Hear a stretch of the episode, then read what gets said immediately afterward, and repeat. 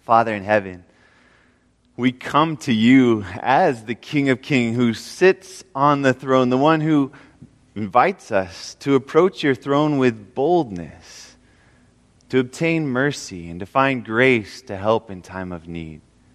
Lord, as we look at the world around us, clearly we're living in a time of, of need. Clearly there's so much going on in this world. We need your grace. We need your power. We need you to speak to us in a way that makes a difference in our lives this morning. We give you full permission this morning. Please send your Holy Spirit. Speak to our hearts. Lord, wherever our minds may be right now, we just pray that you would focus our eyes on Jesus, that we would hear your voice speaking to us and that we would follow.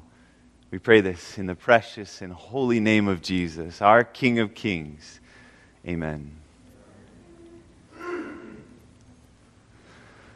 Being in the presence of greatness is something that we don't get on an everyday uh, experience. We don't always get to experience it on a daily basis.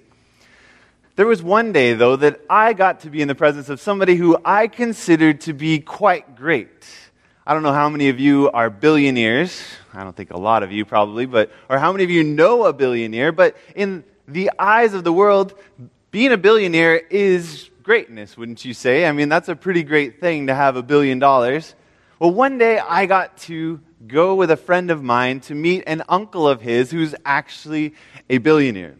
The guy owns Telluride, which is this big ski area in Colorado where famous people like to go and ski. He's He's got all kinds of businesses.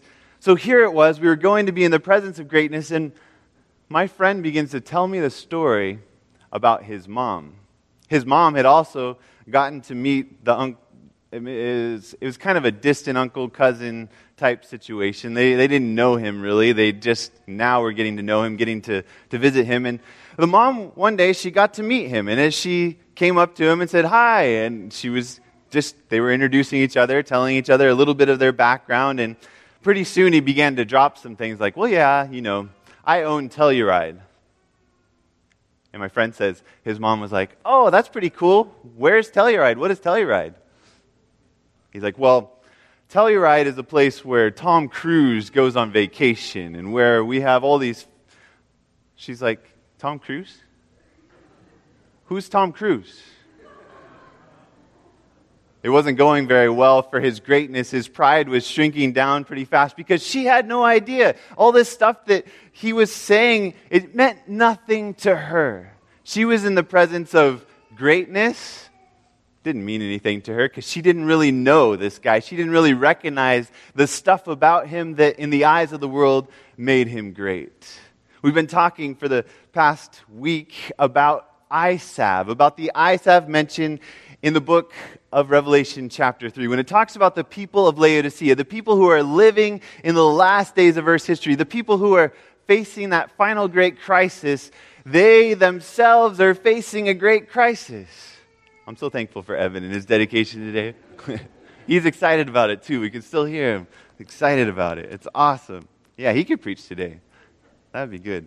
Revelation chapter 3, if you want to go there with me, we're going to continue looking at this message to the Laodicean church. Now, this is a vital message for you and I to understand. As we've been talking about for the past few weeks, it's vital for you and I to understand because, in the scope of Christian history, while John wrote this, uh, gave this message from Jesus specifically to a group of people who lived in the city of Laodicea, it represents people living at the very end of Christian history. We look throughout the seven churches at how each of them represents a portion of Christian history. And if you missed any of those, I encourage you, you can just go to the website, templeandhills.adventistfaith.org, and click on media. And right there, the sermons are uploaded by our great audiovisual team. But here, we're going to pick it up again and look at Revelation chapter 3, verse 14. And to the angel of the church of the Laodiceans, that's the people of judgment, the Greek there, these things says the Amen, the faithful and true witness, the beginning of the creation of God.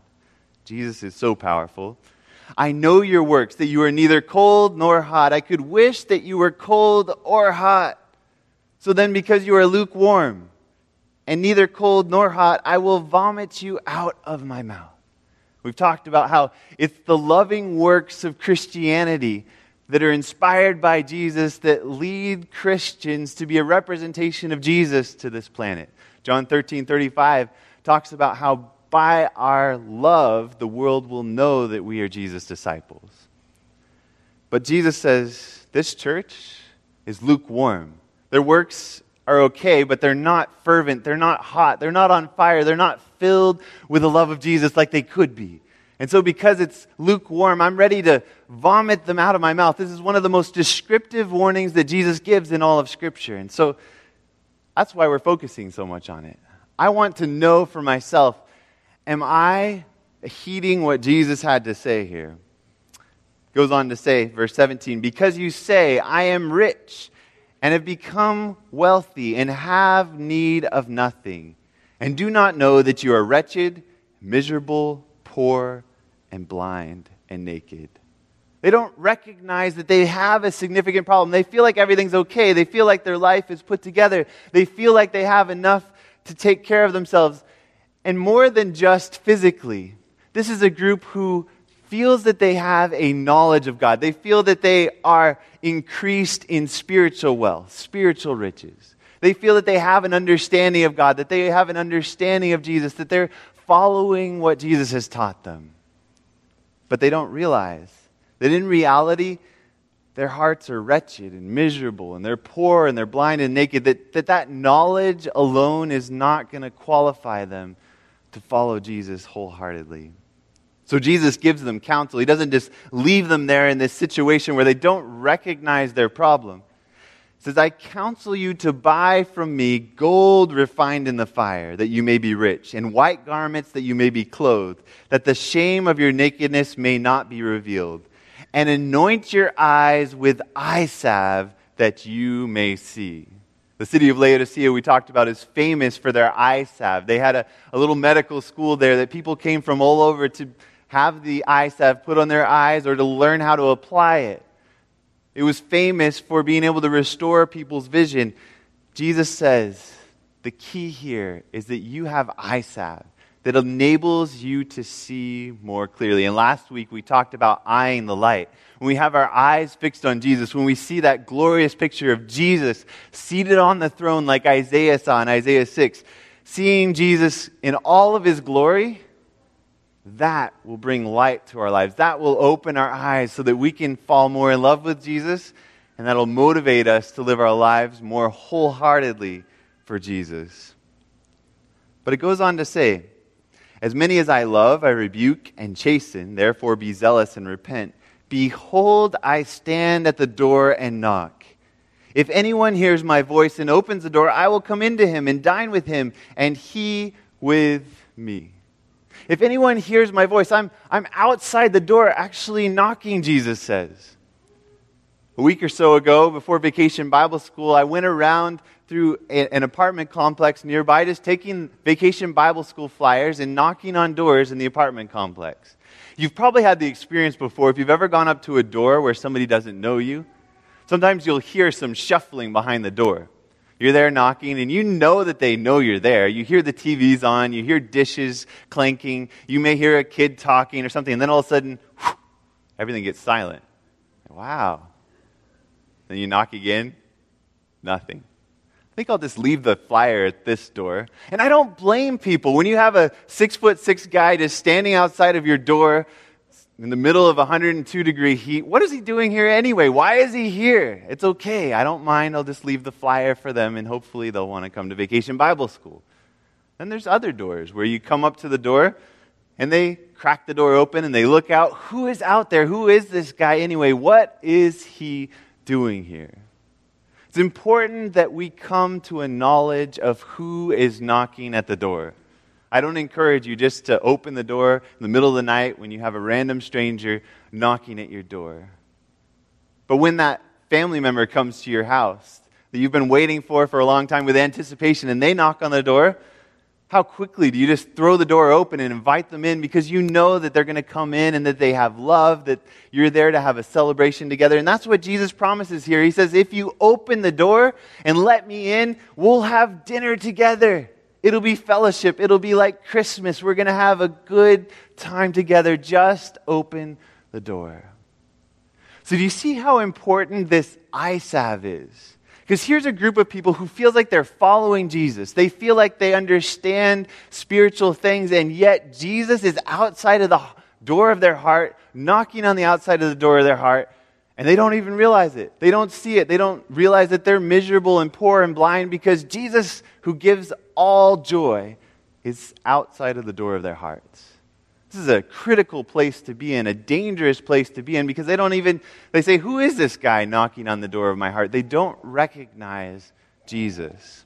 Go with me to Ephesians chapter 1. Here, Paul prays for the Ephesians, and he prays for them to have an enlightening experience in their heart so that they could recognize, so that they could know Jesus for themselves and they could experience Jesus' love for themselves. Ephesians chapter 1, we'll start in verse 15. Paul is here and he's saying what he prays for the Ephesians for, what he's thankful for the Ephesians for. Says, Therefore, I also, after I heard of your faith in the Lord Jesus and your love for all the saints. Remember, it's by our love that the world is going to recognize that we're followers of Jesus your love for all the saints, I do not cease to give thanks for you, making mention of you in my prayers. And this is what Paul is praying for the Ephesian church for. This is what that great apostle, when he prays, this is what he prays for people. So I take heed when I see something like this, and I think maybe I need to be praying this for my friends, for my family. And I think how I would long to have somebody praying this for me. Verse 17 that the God of our Lord Jesus Christ, the Father of glory, that one seated on the throne, may give to you the spirit of wisdom and revelation in the knowledge of Him. He's praying that God would pour out the Holy Spirit, that the Holy Spirit would bring wisdom and a revelation of a knowledge of God. He's saying for the Ephesians, more than anything else, what I want you to do is I want you to be filled with the Spirit so that you can know Jesus better for yourself. It goes on, continues in verse 18. It says, The eyes of your understanding being enlightened. Now, some of your versions there will say, The eyes of your heart will be enlightened. Either way, in the New Testament, it often refers to the heart as being a place of understanding. We had Dr. Arlene Taylor here a few weeks ago who explained that actually our hearts have neurons in them, that they're actually able to comprehend and process things similarly to how our mind does with the neuron processes. So here, Paul is praying, saying, The eyes of your understanding, the eyes of your hearts being enlightened, filled with light through this knowledge of the revelation of Jesus, a knowledge of God, that you may know, look at what he wants them to know what is the hope of his calling? What are the riches of the glory of his inheritance in the saints? What is the exceeding greatness of his power toward us who believe, according to the working of his mighty power, which he worked in Christ when he raised him from the dead and seated him in his right hand in the heavenly places? He says, Look, Jesus is your Savior. He's been seated at the right hand of God. And what I want more than anything else is for the Holy Spirit to fill your hearts so that you have a knowledge of God that enables you to see what are the riches of the glory of the inheritance in the saints. What is going to be your privilege of sharing with Jesus in that eternal inheritance in heaven? Paul desires that their hearts be enlightened, that they see a broader, a deeper, a more beautiful picture of God, that they fall more in love with God, and that they have this realization of the riches that God has. What happens when you recognize value in something? When you recognize that someone, some person, some individual, something has such great value? Jesus actually gave a parable in Matthew chapter 13. If you go there with me, Matthew chapter 13, he tells a parable about a merchant who's going through a market. Now, this merchant is specifically looking for fine jewels. Matthew chapter 13 and verse 45, it says, Again, the kingdom of heaven is like a merchant. It's beautiful how Jesus again and again would just say, the kingdom of heaven is like this. And then he'd give this description or this picture, this story that would help it, them to visualize what it was like. The kingdom of heaven is like a merchant seeking beautiful pearls, who, when he had found one pearl of great price, went and sold all that he had and bought it. Here's a story of a merchant who's going through and he's looking through the, the pearls. He's looking through different ones, and all of a sudden he sees it. This beautiful pearl. It's maybe, maybe to the untrained eye, it doesn't look so beautiful, but to this merchant, he recognizes in this pearl that it's one of great value. It's one of great price, that it's worth everything that he possesses. So, although he's a, a rich merchant who maybe has a lot of jewels already, he goes and he sells absolutely everything because he recognizes in that pearl is worth more than everything that he possesses. Jesus says, that, that right there, that moment, that transaction, when the recognition of that beauty, of that glory, of how wonderful it is, of being willing to give up everything else, that is what the kingdom of heaven is like. When you come to a knowledge of God and God becomes so beautiful, you recognize Him, you adore Him so much that you're ready to just give up everything else, that nothing else matters anymore except for Jesus. That is when the kingdom of heaven has come home to your heart. Not much later in the Gospel of Matthew, we find a story where Jesus actually gives this opportunity. Jesus did this multiple times where he revealed to people the opportunity of knowing Him more fully, more completely, of falling deeply in love with Him. In Matthew chapter 19, we already looked at the story in verse 13 to 15 where Jesus was blessing the little children. This story had, or this moment when he, he called the children and he laid hands on them and he was blessing them, you imagine what it did to the crowd who was surrounding Jesus. As they're there and they're watching what's taking place, they're seeing that Jesus prioritizes children, that Jesus loves these children. And as they're listening to his teachings, as they're watching Jesus, the crowd loved Jesus. He was the one who would heal every person who would come up to them.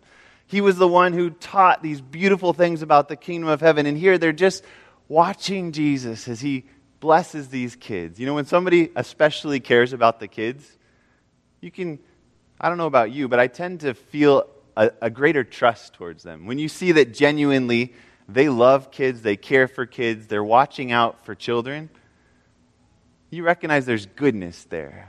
there all of us, deep down inside, recognize the importance of children, how children need to be especially watched out for. And so, seeing this about Jesus, that he especially cared for children, had an impact on the crowd around him.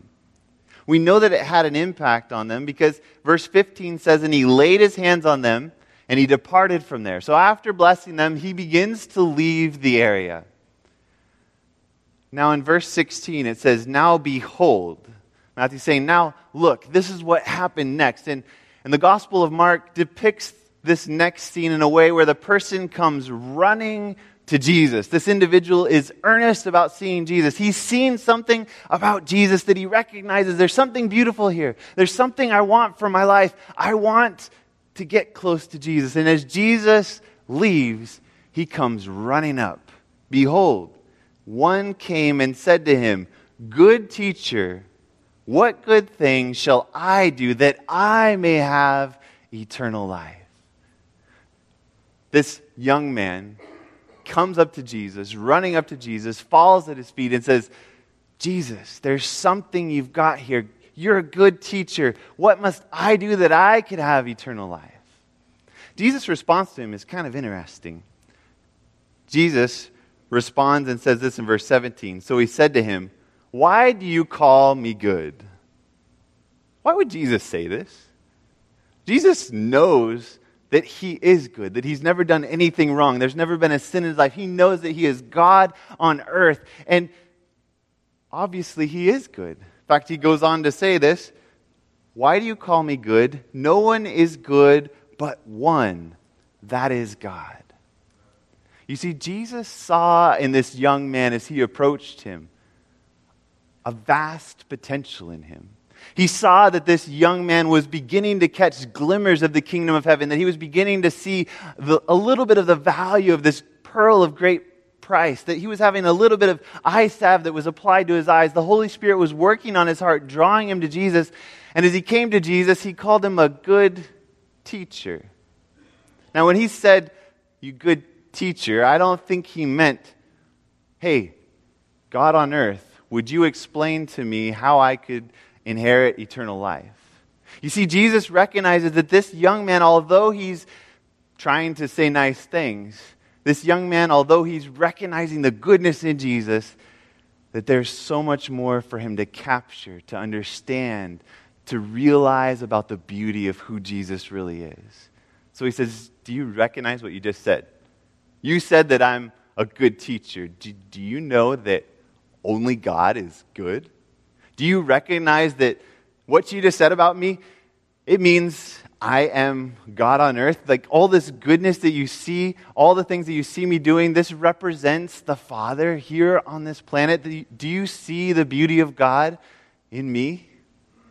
He's wanting for this young man to come to a fuller knowledge of himself. Goes on to say, answering the young man's question, but if you want to enter into life, keep the commandments. It's a very interesting thing Jesus says here because here he is, a teacher who's come from God. Here he is, the Son of God on earth. Here he is, God Himself. And he's saying, if you want to enter into eternal life, if you want to experience goodness, then keep the commandments. Now, you might be questioning at this point, okay, well, what commandments? What is Jesus talking about? And that's a very good question to ask. And the young man asked the same exact thing. In verse 18, he said to him, Which ones? Well, what, you, what commandments are you talking about, Jesus? If you're talking about the Old Testament, there's 610 ritual laws. There's so many things there. How, how do I know what commandments you're talking about, Jesus? What, which ones specifically do I need to make sure that I'm keeping? Because I want to make sure this is an important question. I want to make sure that I live forever. Jesus says the commandments are important for eternal life. Which ones, Jesus? Jesus answers, verse 18. You shall not murder. You shall not commit adultery. You shall not steal. You shall not bear false witness. Honor your father and your mother. What is Jesus quoting from? He's quoting directly from Exodus chapter 20, the Ten Commandments that were given on Mount Sinai, who I believe the pre incarnate Christ himself gave to Moses and wrote down on tablets of stone there on the mountain. That law of love that we talked about a few months ago. Jesus says, hey, if you want to enter into life, you want to experience the kingdom of heaven, this is the way, this is the path, keeping these commandments. Can you imagine what our planet would be like today if these laws were kept? The amount of love that would be on this planet? If you think about the news over the past week, we wouldn't have news about Turkey and shootings in Turkey. We wouldn't have, and bombings. We wouldn't have news about shootings in, in Dhaka. And, and we wouldn't have news about our own streets, the robberies that take place, the murders that take place. If only this law was kept, life would be better even here and now. And you notice that Jesus actually says this when he says, you will enter into life. He doesn't even say just eternal life, but he says you're going to enter into life, period. When you keep these commandments, they're going to make your life better. They're going to increase the goodness in your life. The more you have the love of Jesus in your heart, the more you're going to experience his goodness.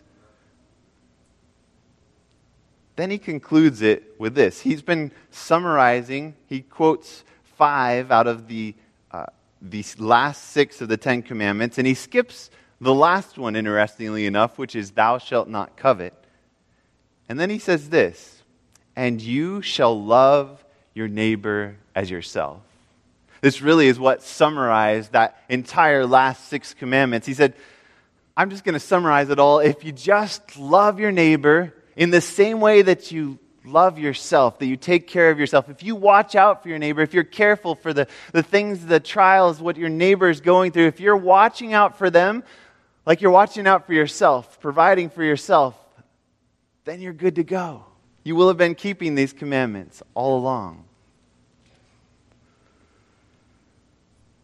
So, verse 20 the young man makes it apparent that he needs more salve, that he needs a clearer picture because he feels like he's rich and increased with goods. He feels like he's been going through the motions. You notice that a, lot of these commandments are formed in the negative. You shall not murder. You shall not steal. You shall not commit adultery.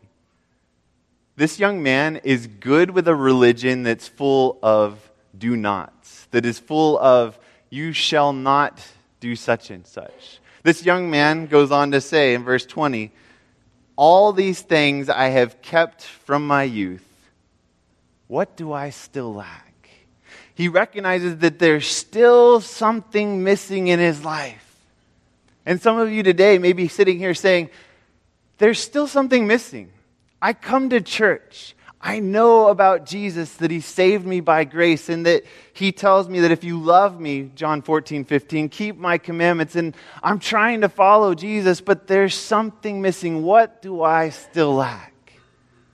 This young man recognized in his life that although he had stopped doing a lot of things, he'd had a religion that kept him from committing adultery, from murdering, from stealing, that there was still something missing in his heart. He hadn't really experienced that beautiful experience that Jesus was talking about. So he said, What do I still lack? What's still missing?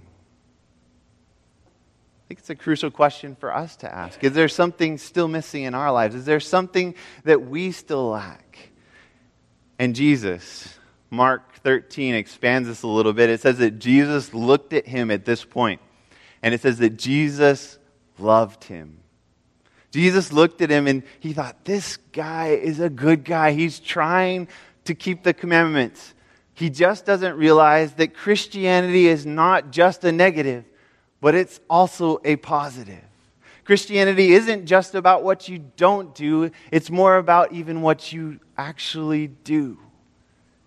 So Jesus goes on to say, verse 21 Jesus said to him in Mark tells us he was looking at him with love. If you want to be perfect, if you want to be complete, teleos is the word there. If you want to have it all together, if you want to lack nothing, this is what you got to do go sell what you have and give to the poor, and you will have treasure in heaven, and come follow me. Jesus says to this man, Okay, You've kept these commandments. You've stopped from committing wrongs. And now, what you need to do is you need to go and you need to sell it all, give to the poor. Then you're going to have treasure in heaven. And then come follow me. Walk in my footsteps, become my companion. Jesus is knocking at this young man's heart. He's saying, I want to go deeper with you. I want to have a deeper experience with you. But this is a pretty radical thing he's saying to him, isn't it? Here he's telling him, You've got to sell everything. You've got to sell it and give it to the poor. And then you're going to have treasure in heaven. Now, Jesus on the Sermon on the Mount, he'd said specifically that where your treasure is, there will your heart be also. If, if this young man has a problem in not loving his neighbor, and Jesus is recognizing this problem. The solution for learning to love his neighbor more deeply, more fully, is to throw all that he has, all of his wealth, all of his resources into loving his neighbor. Love what it says in the Desire of Ages. It describes this moment. It says, The choice was left with him, page 520. Jesus was yearning for his conversion. He's longing for this young man to be converted. He had shown him the plague spot in his character, and with what deep interest he watched the issue as the young man weighed the question. If he decided to follow Christ, he must obey his words in everything. He must turn from his ambitious projects. With what earnest, anxious longing, what soul hunger did the Savior look at the young man, hoping that he would yield to the invitation of the Spirit of God. He hopes that, like the merchant, he will look at Jesus and he will realize that in Jesus there is a pearl of great price, that nothing else compares to having Jesus, and that he'll be ready to say, I'll do it, Jesus, just to be with you. Anything and everything in my life can go because I just need Jesus. I just want to be with Jesus. Sometimes, though, as I've read this story, I've thought, that's kind of intense. Why would Jesus? I mean, here's a young man. He's, he's growing, he's learning, he's seeing pictures of Jesus, he's wanting to follow Jesus. Why does Jesus make it so difficult for him? Why does Jesus make him say, You've got to go and you've got to sell everything? Back in 2008, well, it was around then. I met a girl who was very special to me. Actually, it was 2007 when, when part of the story I'm going to tell you. Um, but a few years before that, I want to backtrack. I was in college and I purchased the biggest purchase of my life up until that point. I was going to school and I had been in an accident where a drunk driver had T-boned my car in an intersection and the car was totaled. And so I got the opportunity as a college student to go and pick out a car. So as I went around and I was looking at different cars, I was looking for the fastest car I could possibly find. I was looking for a car that would be really cool, a nice car that I could drive around. And I found one day, it was for a good price, a Volkswagen Jetta that had a VR6 motor in it. And for me, for you, that may not be a really fast car, but for me, that was a very fast car. There's a picture of my dad and I standing in front of it. It was so beautiful to me. It was so fast to me. Like the engine, it didn't sound like a Civic engine, which I actually love Civic engines now because they're reliable, but it was, it would roar. I had one friend ask me, say, now, do you have, you know, some Flowmaster added to this that makes the engine sound like that? I said, No, that's just the engine. I was pretty proud of it. It was great because you could shift into fourth gear, and then the car, for some reason, wouldn't notice the, it wouldn't do the governing thing anymore of limiting your speed, so you could go past the 130 miles an hour that it normally limited you at. It was a great car. I loved this car, and I'd spent money on it. It was a treasure to me. It, it, it meant a lot to me. Now imagine as this young man is there with Jesus, he's thinking about some of the stuff that he has in his life. Some of the stuff that was especially precious to him, some of the stuff that was of especially great value to him. We'll come back to my car in just a second, but notice how this young man responds to Jesus. In verse 22, it says, But when the young man heard that saying, he went away sorrowful, for he had great possessions. He went away sorrowful. He recognized it, that he was giving up something of infinite value, and yet it wasn't quite valuable enough to him, and he went away sorrowful. He knew Jesus, but he didn't know Jesus enough. Now, for a long time, I hung on to this car and I drove this car. I took good care of this car. I washed it more than I wash my car now. I cared a lot about this car. And then I met a girl in 2005, and we became good friends. And before long, we were dating. And after a couple years of dating, I finally decided that, that the moment had come when I was going to ask her to make a deeper commitment. I was going to ask her to marry me. I won't go into details of that story, but I'm so thankful that she said yes. And she agreed to marry me. Now, at this point, at first we were planning to get married the coming summer. This was, I believe it was in August when we got engaged. We were planning to get married the following August. Then we got home and we told my parents about this engagement. As my parents are rejoicing, they love Leah. They're, they're so excited that we're engaged to get married. All of a sudden, my parents, I don't remember which one said it first, they're like, Well, are you sure you want to wait till next summer? How about how about you get married at Christmas? We're both looking at each other. Did our parents just say that? that sounds amazing, but how would we ever do that? How would we afford it? We're still in school. We'll have another six months of school after that before I graduate from PUC. How is that even possible for us to? But hey, the parents are saying this might be a possibility. Let's not question them too hard. we began to think about it. How could this even be possible? They said, hey, we'll keep paying for your school bill at PUC, we'll keep paying that part of it We thought, well, that's one thing checked off the list. So all we need is some living expenses for six months. We've got to be able to come with that somewhere. And I love Leah. I love being with Leah. I love the idea of being married to Leah. At that point in time, that was what meant the most to me in my life.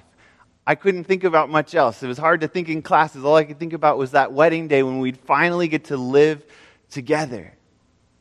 As I thought about it, I thought, well, what is the most valuable thing that I have? Ah, my car. I could sell the car. And I went to Leah and I told her about selling the car. And I don't remember exactly the conversation, but I think she was a little surprised that I wanted to sell my prized possession. But at that point in time, it didn't matter to me at all. I could care less about the Jetta because I had something of infinitely more value to me. And that was the love of my life. That was my wife. To think of our lives being joined together. And I can tell you, I have a picture here of our wedding day. When, after that marriage took place and we were about to go down the aisle, I didn't think anything about that Jetta. We sold it before the wedding, so we had enough wedding, Uh, enough money for the wedding, for our expenses afterwards. I didn't think anything about that Jetta. That was the last thing on my mind because I finally had the treasure that meant so much more to me, and that was Leah. If only, if only this young man, this rich young man, could have recognized in Jesus, recognized in the kingdom of heaven. If only he knew God, if only he had eye salve applied to his eyes, and he could have seen the value of the offer that Jesus was giving him. Jesus says, I want to be in fellowship with you. I want for you to follow me. I want for us to camp out every night together. I want for you to witness all of my miracles. I want you to be there when I raise Lazarus from the grave. I want you to be there in the upper room when, when I wash your feet. I want you to be one of my disciples. Won't you follow me? In order to do that, though, you've got to sell some of this stuff so that it's not distracting you. You've got a lot of responsibilities. It tells us elsewhere in the Gospels he was a ruler. He had a lot of ambitions. He had a lot of plans. He had a lot of stuff he needed to do. He had a lot of stuff he needed to take care of. And Jesus says, Would you just get rid of all that, sell it, and come and be with me? What better offer could Jesus have given to any person? I can't help but think if, if Jesus gave me that offer today, would I recognize the value? Sometimes I think to myself, well, you know, I'm not really that wealthy. And if that thought is going through your mind today, I just want to put up a quick statistic. If you were to make just $16,500 a year as an individual in the United States, and this is adjusted for cost of living, you would be among one of the richest 10% of the entire world's population you would earn 12 times the global average just to make $16,500 a year. And if you don't make that much, you're probably still in the top 20%. Over half the world makes, has less than $2.50 a day to live on. But you think back at the times of the rich young ruler, you think about what the rich young ruler gave up following Jesus for. Today, we're probably digging up the bones from his animals that he wanted. We're probably digging up some artifacts that tell us about this ruler of that time, possibly, maybe not. We're probably digging up some of the gold that he hung on to, some of the silver. It's probably buried somewhere. It probably means nothing to anybody except for a few people who like to dig through dirt and make museums. And yet he gave up walking in the footsteps of Jesus makes me wonder what do I give up? What do I refuse to give up in order to be with Jesus, in order to have fellowship with Jesus? Is Jesus knocking on the door of my heart and I'm not noticing it? I'm not caring. I'm not responding. I don't see the value of what he's offering me? Could it be? You notice what Jesus had said to the rich young ruler at the end of listing the commandments was you should love your neighbor as you love yourself. I love how it depicts in heavenly places, page 225. It says, Millions upon millions of souls ready to perish, bound in chains of ignorance and sin, have never so much as heard of Christ's love for them. Were our conditions reversed, what would we desire them to do for us? Think about that for a moment. Not just those billions of people who live on $2.5 a day, but those billions of people who don't have the privilege of sitting in church, of having a Bible, of learning about Jesus. Imagine for a second that your roles are reversed. Imagine that you're the one on the other side of the planet who's never heard of Jesus Christ. Imagine that you're the one that doesn't have access to the stories that we're reading today. Imagine that you don't have what you need to know Jesus. What would you want me to do? If you were in Asia, if you were in the Middle East and you never heard of Jesus, what would you want me to do? What would you want yourself to do for you if you were there. That's what Jesus calls us to do. He says to love your neighbor as you love yourself. Do what you would do if you were in that situation and your roles were reversed. Love like you would love in that case. And Jesus even takes it a step further at the, the Last Supper. He says, A new commandment I give to you, a brand new one. That is to love as I have loved you. He wants us to take it even beyond loving in the way that we would want other people to love us, but he wants us to take it to the place of following in the footsteps of Jesus, the King of Kings who was willing to step down from the throne, to come to earth, to live in poverty in order to save those who were willing, who was willing to go to the cross for you and I. Jesus calls you and I to take up our cross and to follow him, to deny ourselves, Jesus says, and to take up our cross and to follow him. That leaves me asking myself, what am I denying? Am I, is there anything in my life that, that I deny in order to take up a cross, to, to, to provide the opportunity for salvation for somebody? Am I doing anything of value? Am I loving my neighbor as I love myself? this morning, I just want to challenge you to think hard about your life, to ask Jesus to reveal to you, to put eye salve on your eyes, to say, Is there something I'm hanging on to? Am I clinging to stuff like this rich young ruler? Or do I recognize the value of Jesus?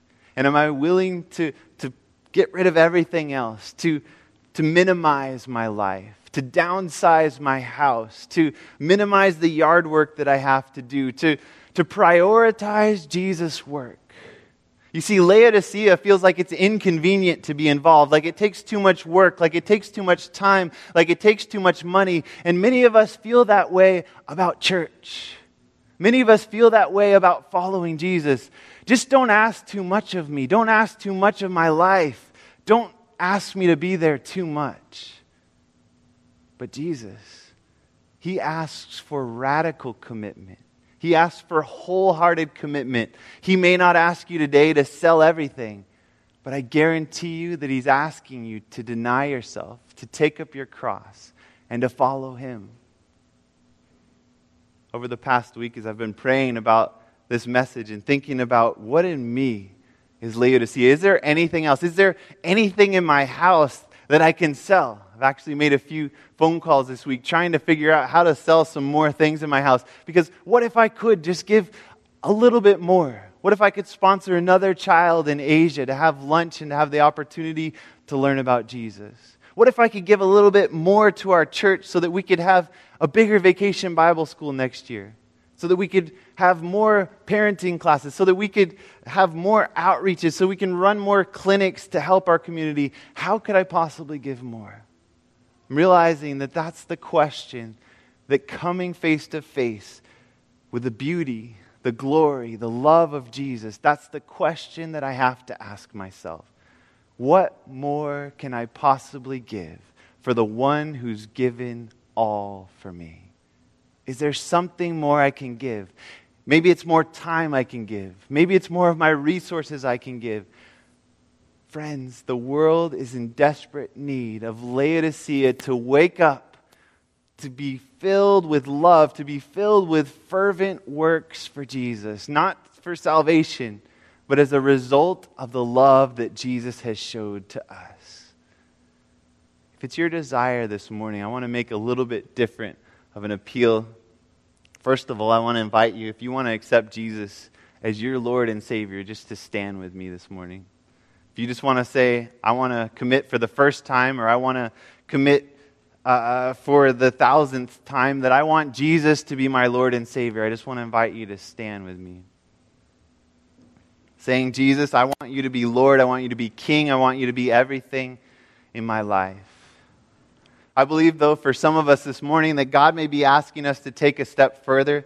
Like I've said over the past week, God's been showing me a few things that I could do more, a few things more I could sacrifice, a few ways that because of the amazing love of Jesus, I could deny myself a little bit more. So today, I just want to come down in front and just say, I want to commit a little bit more. I want to deny myself more. I want to ask Jesus, is there more that I can give for your kingdom? Is there more ways that I can represent your love? And if that's your desire this morning, if there's something specific, if you don't come down, that doesn't mean that there's not something specific in your life, but it may just be that God hasn't revealed it to you. But I want to invite you, if there's something, some way that you recognize, I could give more, I could sell something, I could give more time, I can do more for the God who did everything for me. If your heart's saying that this morning, I just want to invite you to come stand down here with me as I close in prayer, just to give you that tangible opportunity. We don't do this often, but just that tangible, actual experience of walking down here to the front and of saying, Jesus, I recognize there's something more. I recognize there's a part of my heart that maybe hasn't fully been there, and I want to give more to you today feel free to come down, or if you want to make this commitment in your heart where you're standing, I understand that. But there can be something special too about coming down and just saying, Jesus, today, as for me and my house, we will serve the Lord. I'm ready to give more, to sacrifice more. I want my treasure to be in heaven. I want my heart to be with Jesus. Let's pray together. Father, I thank you for everyone who's standing this morning saying, Jesus, you are our King, you are our Lord, you are our Savior. We accept you. And Father, I also thank you for how you're stirring in our hearts through the power of your Holy Spirit a desire for more, a desire to give more, a desire to do more, not because we want to earn salvation. That's something you give to us freely, but as a result of the infinite love, the infinite beauty of Jesus that we're recognizing we want to do and to give more. Oh, Jesus, in our own strength, we could never do this. But we're praying for your grace. We're praying for you to lavish the riches of your grace on us. Like it says in 2 Corinthians 9 8, that we would have an abundance for every good work. Father, pour out your grace on my friends this week as they seek to be filled with your love and to represent your love, to do whatever it takes to give lavishly, to love liberally, and to follow Jesus with their whole hearts. I pray this in the name of Jesus. Amen.